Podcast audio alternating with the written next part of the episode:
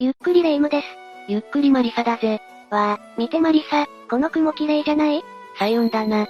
虹色の雲に天使のはしごも美しいし、変わった形の雲が見れると、神々しくも、ちょっと恐ろしい気分にもなったりするものだな。でも、気象関係の珍しい現象って、見ようと思って見れるものじゃないのが残念よね。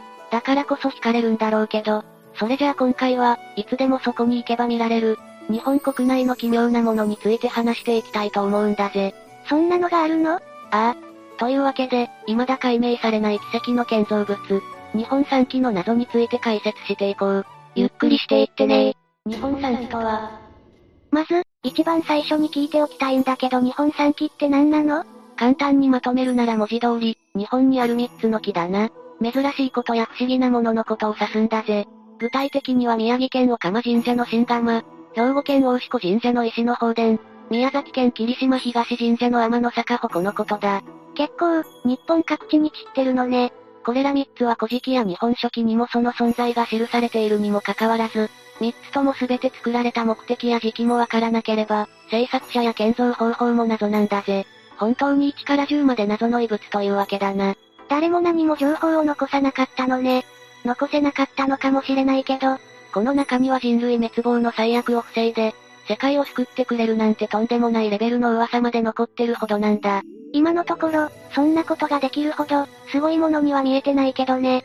それじゃあここからは一つずつ詳しく紹介していこう。石の宝殿。まず一つ目は大石神社の石の宝殿だな。どこにあるの？兵庫県高砂市の辰山丘陵にある神社だ。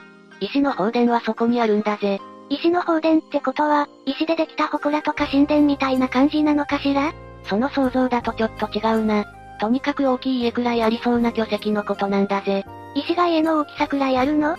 高さは 5.7 メートル、横幅 6.4 メートル。重さは約500トンの大きな石だ。明らかに切り出されたっぽい形はしてるし、実際に石の表面からも加工の痕跡は見つかっているが、誰が作ったものなのかは不明なんだぜ。こんな四角い石、何の目的でここにあるのかしら。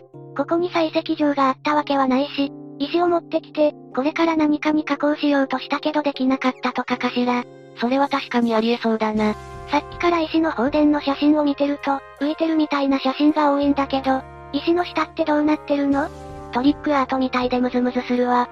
この巨石の下は池になってるんだぜ。水が張られているのね。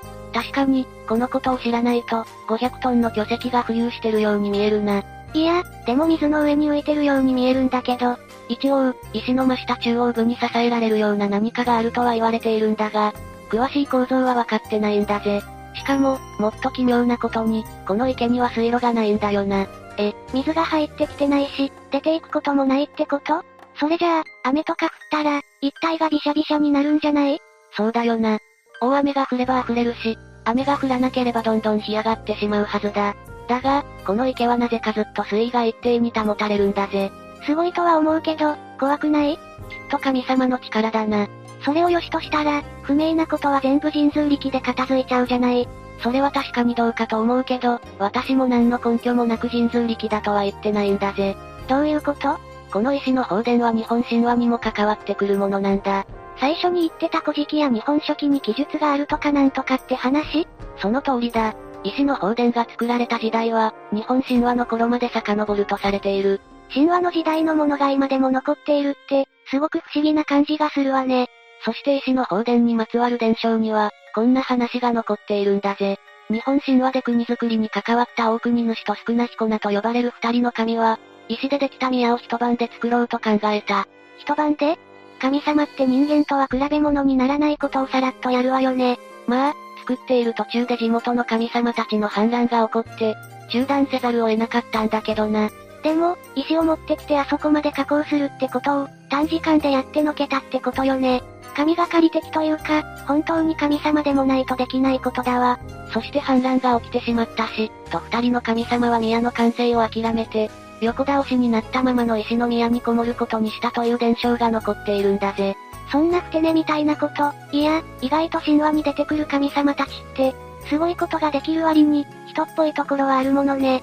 これが単なる神話や伝承の類で終わらないのは、石の宝殿の横にも屋根やひさしにも見える何かが突き出ているんだよな。横倒しになってる建物に見えなくもないんだぜ。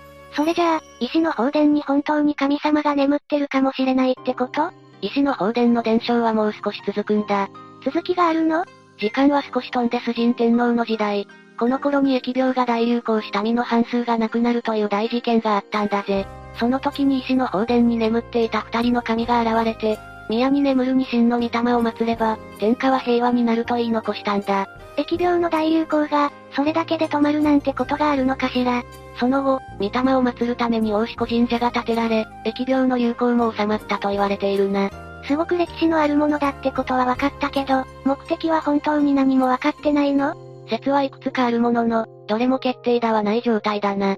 巨石はろ過装置で頂上部に開いている穴から水が内部に入り、綺麗になった後、下の池に注がれるという最もらしい説が語られているぜ。ものすごくそれっぽいし、石が池の上にある理由の説明にもなるわね。ちなみに宇宙人との交信にも使っていた、なんて SF な説も語られているぜ。それはちょっと、漫画とかアニメの見過ぎだと思うわ。一番、可能性が高いのは、古墳の石棺に使われる予定だったが、何らかの理由で放置されたという説だな。神社の付近に古墳なんてあるの？そっちじゃなくて、採石場と近かったんだ。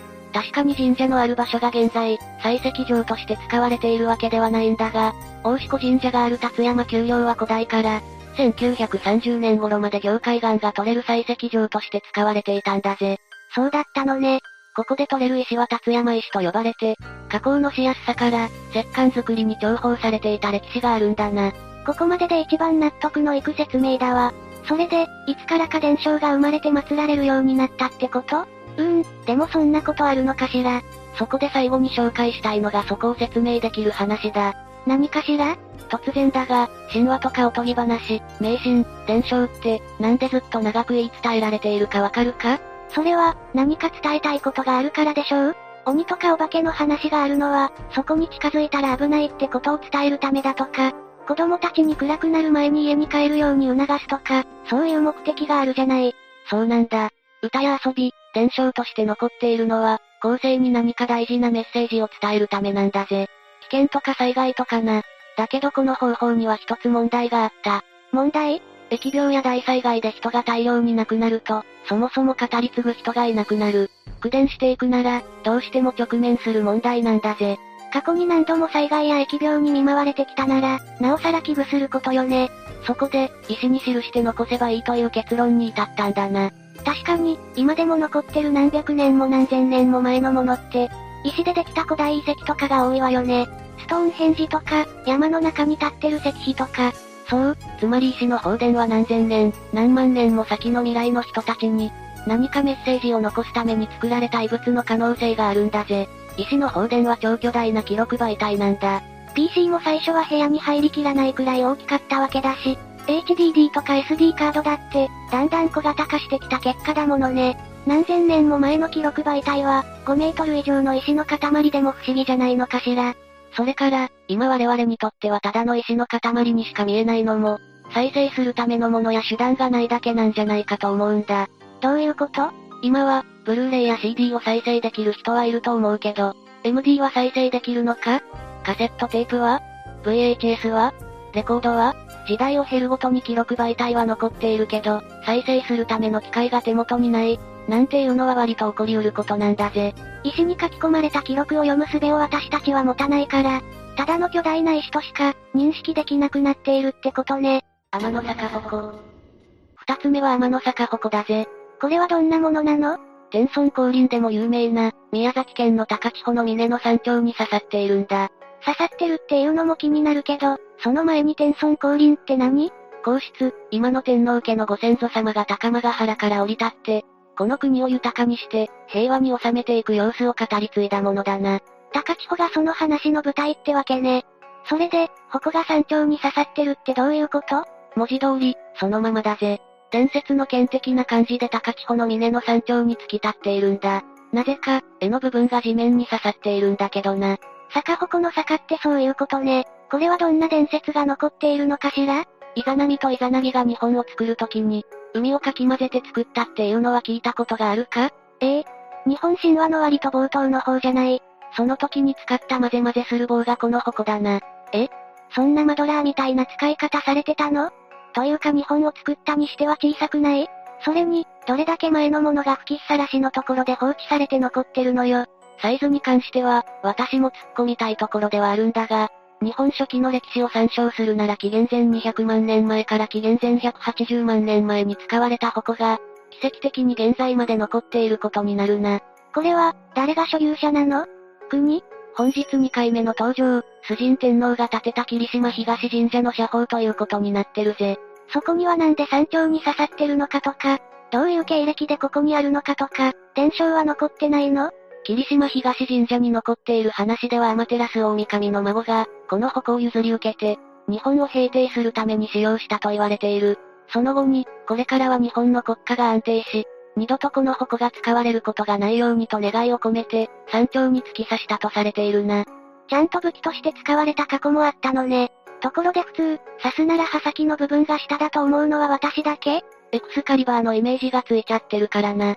でも、そもそも包丁を地面に突き立てるとして、刃先を上に向けたら危ないと思うのよね。刃物を渡すときは人に刃先を向けないって習わなかったのかしら。それに、挑戦者が抜きにくいじゃない。それじゃないか？刺した人物はこんなものが二度と使われないようにって願ったんだから、後で抜こうとする人物が挑戦しやすいようにはしないだろ。なるほど、それは盲点だったわ。ちなみに聞きたいんだけど、過去に挑戦者はいたの？いたし、なんだったら抜いた人がいるぜ。それも、みんな絶対に知ってる人物だ。絶対に知ってる人物？坂本龍馬だ。妻のおゆうと高千穂を訪れた時に引き抜いたという話が残っているんだぜ。それって本当に龍馬がやったの？そんなはっちゃけすぎて怒られる修学旅行生みたいなことをしたの？何も証拠がなければ私も眉唾だなと思うんだが、このエピソードは龍馬自身が手紙でお姉さんに伝えてるんだよな。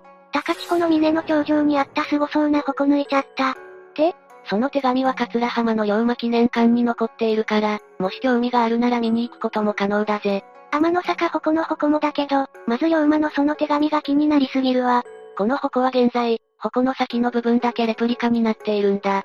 度重なる霧島の噴火が原因だな。紀元前何百万年も前のものが残ってるだけすごいわよ。っていうか矛先はレプリカってことは残りの部分は本物なの？そうだぜ。柄の部分は元々のままだ。こんなすごいもののレプリカって誰が作ったの？それこそ人間国宝みたいな矛作りの名人かしら。いや、矛の出自に比べたら最近のことなはずなんだが、レプリカ制作者も不明なんだぜ。ちょっと話は変わるんだけど、三つ股の矛って言うと日本よりも西洋のイメージがあるのよね。リトルマーメイドのトリトン王も、三つ股の矛か槍みたいなの持ってたし、そのイメージはあながち間違ってないんだぜ。今話している日本神話の天の坂矛以外にも、似たような武器を用いて、海や大陸を支配したとされている神々はたくさんいるんだ。そうなの？例えば、ギリシャ神話に登場するポセイドン。彼が使っていた三つ股の武器トリアイナも見た目がそっくりなんだ。そうそう、こういうイメージよね。それから、他にも似たような神話が古代ローマやヒンブー教の最高神をはじめ、他宗教の伝承にも残っているんだぜ。同じように先が3つに分かれた矛を持っているのね。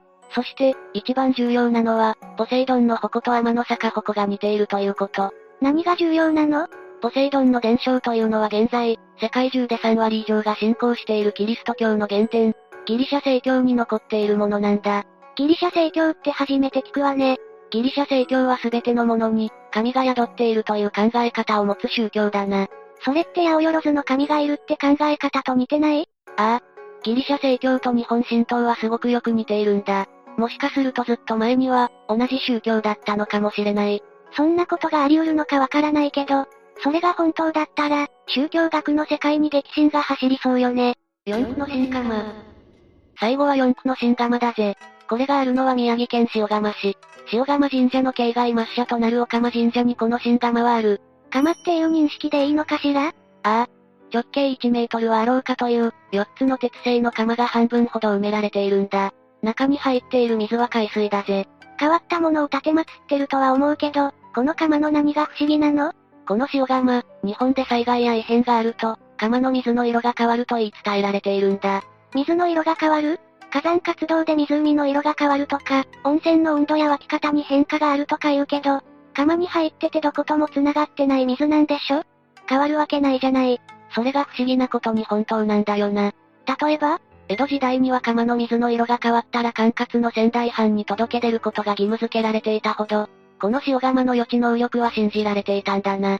新釈塩釜村不動機の記述によれば、1636年に水が変色したそうだ。何が起こったの？藩主伊達政宗が病気になってしまったんだぜ。手は尽くしたんだが、亡くなってしまいその後、釜の水の色は元に戻ったそうだな。同書によれば以降も、数年に一度くらいの頻度で水の変色が記録されているぜ。なるほどね。それから、ごく最近も大災害を予言したことがある。それっていつの話？2011年3月11日の午前8時頃、釜の水の色が変化したんだ。二つの釜で、いつもは錆びで濁っている水が、急に澄んで透明になったんだぜ。本当に災害を予言しちゃってるじゃない。同日、14時46分、東日本大震災が発生。7時間弱前に巨大地震の発生を教えてくれたかのような出来事だよな。地震の被害もすごかったけど、塩釜市ってことは津波被害も甚大だったじゃない。神社と四区の新釜は大丈夫だったの？それが、本当に不思議なことが起こったんだ。当時、みんなも報道で知っているように、塩釜には想像を絶する大きさの巨大津波がやってきた。塩釜神社も港のすぐそばにあるから被災は免れないかと思いきや、津波被害は全く受けなかったんだ。どうして？それがわからないんだよな。神社の周りも津波で大きな被害を受けたんだが、なぜかこの神社のギリギリ手前で津波が止まったんだ。被害範囲に色をつけた地図で確認すると、その不思議さがよくわかると思うぜ。神社自体が高い位置にあるとかではないの？神社ってよくものすごい段数の階段を登らないといけなかったりするじゃない？いや、高度も周りと変わらないんだ。本当に不思議なこともあるものだぜ。東日本大震災が起きた後は、津波に関する石碑までは水が来なかったとか、神社は被害を受けていない場所がほとんどみたいな話はよく聞いたけど、塩釜神社に関してはなんだか、そういうことじゃなさそうな感じはするわね。これこそいわゆる神様のご加護のような力が働いたのかもしれないな。この塩釜っていつからあるものなの？具体的にいつからというのはやはり不明なんだが、日本神話の時代から活躍している可能性が示唆されている。これも神話の時代から。塩釜社延期によれば東北平定の際に、武見和地と仏主の神を先導した塩土の氏がこの土地に留まって、現地の人々に塩の作り方を教え、その釜が今でも残っていると言われているんだ。塩の作り方を教えてくれる神様なんているのね。別当法蓮時期では四口の釜のうち、御台の釜戸と呼ばれるものは、神がめでたものだと伝えられているんだぜ。ちなみに、四口の新釜は今は4口しかないが、最初は7口あったと言われている。今は亡き3口はどこに行ったの？石碑という人物が盗んでいったそうだぜ。神様にもゆかりがある塩釜を盗むなんて、罰当たりにも程があるわね。想像通りというか神の怒りに触れて、遠くまで持ち去ることはできなかったみたいだな。それじゃあ、残りの3口も割と近くにあるってこと？ああ。当地の野田、松島湾の釜ヶ淵、上郡志釜に、それぞれ一つずつ残されたんだ。他はいいとしても一つ海中にあるの？野田にあるものも、田んぼの土中にあるとされているけどな。書物によって盗んだ人や盗まれた釜の行き先にはばらつきがあるから、実際のところどうなのかは、まさに神のみぞ知るって感じだな。そういえば、四区の新釜の水って、ずっと同じ水が入れられっぱなしになってるの？いや、毎年ちゃんと交換されているぜ。7月上旬にも塩焼き神事という海水の入れ替えを行う儀式が行われるんだ。でも、毎年1回なのね。それって中の海水が干上がっちゃわない？そこも石の神殿の池と同じで不思議なところなんだぜ。普通、大雨が降って水が入ったり、日照り続きで降水がなかったら、釜の水位は上下するはずだよな。そりゃそうよ。だが、この釜の水も溢れないし干上がらないんだ。昔の人々は枯れないけど、溢れもしない水源の作り方を知ってるの？そんなゲームの無限水源みたいなものが実在してもいいの？そういったところも含めて、この新釜の作り方や仕組みを解明できたら、災害予知が可能になるかもしれないよな。確かに、それはそうだわ。それは無理でもこれから24時間のライブ配信とかできないのかしらね。聖域だからな。撮影自体が難しいというか良くないと思うぜ。これはシフトを組んで、24時間体制で見張るしかないのでは？でも、ただ色が変わったから何かが起こるとか、むやみに騒ぎ立てるのも、パニックを助長するだけでいいこととは思えないな。あくまで参考程度にってこと？解析が進んでいないし、そういう立ち位置にならざるを得ないぜ。それに現代日本で釜の色が変わったからって、どうするということもできないしな。今は、釜の水が変色したことと東日本大震災が起こったことを知ってるから、避難とか何かできるんじゃないかと思うけど、ヒントなしで行動するのは逆効果になる可能性もあるのね。伊達政宗の病死を予言したことから、絶対に災害が起こるとも限らないし、そもそも予言はいつ、どこで何が起きるのかわからないと意味ないんだぜ。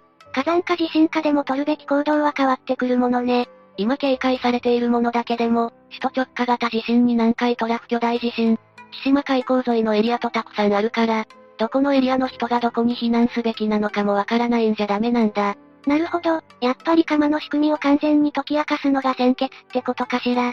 世界で起こるマグニチュード6以上の地震の 20% が日本で起き、世界の各火山のうちの 7% は日本にある。国土は小さい割に集中しまくってるわよね。加えて台風や雪害、豪雨と日本は世界的に見ても、トップレベルで災害の多い国なんだよな。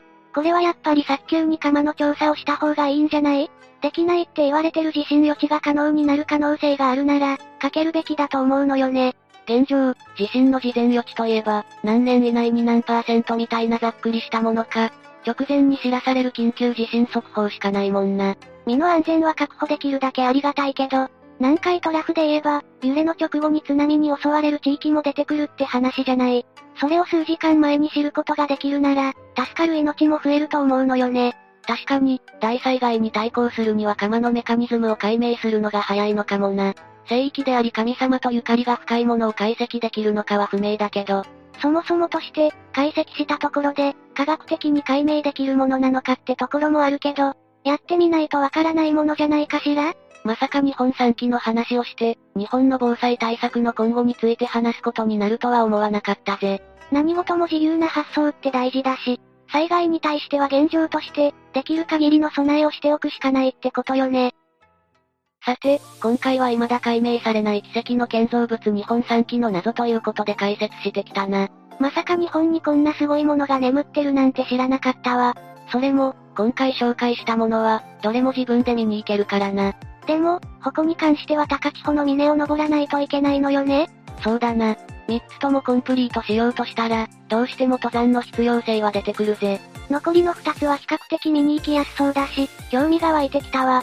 これから外出日和の日も増えてくると思うけど、目的地選びに、こういう歴史や伝説、奇妙な伝承を取り入れてみるのも面白いよな。お寺周りが好きな人とか、日本神話好きには特にたまらない話かもしれないわね。これを機に興味を持って見に行ってみるのも面白いと思うし、塩釜神社に関しては色が変わってる瞬間に立ち会う可能性もゼロじゃないしな。それはそれで怖すぎるんだけど。というわけで、今日の動画はここまで。動画が面白かったら、高評価とチャンネル登録よろしくお願いします。最後までご視聴いただきありがとうございました。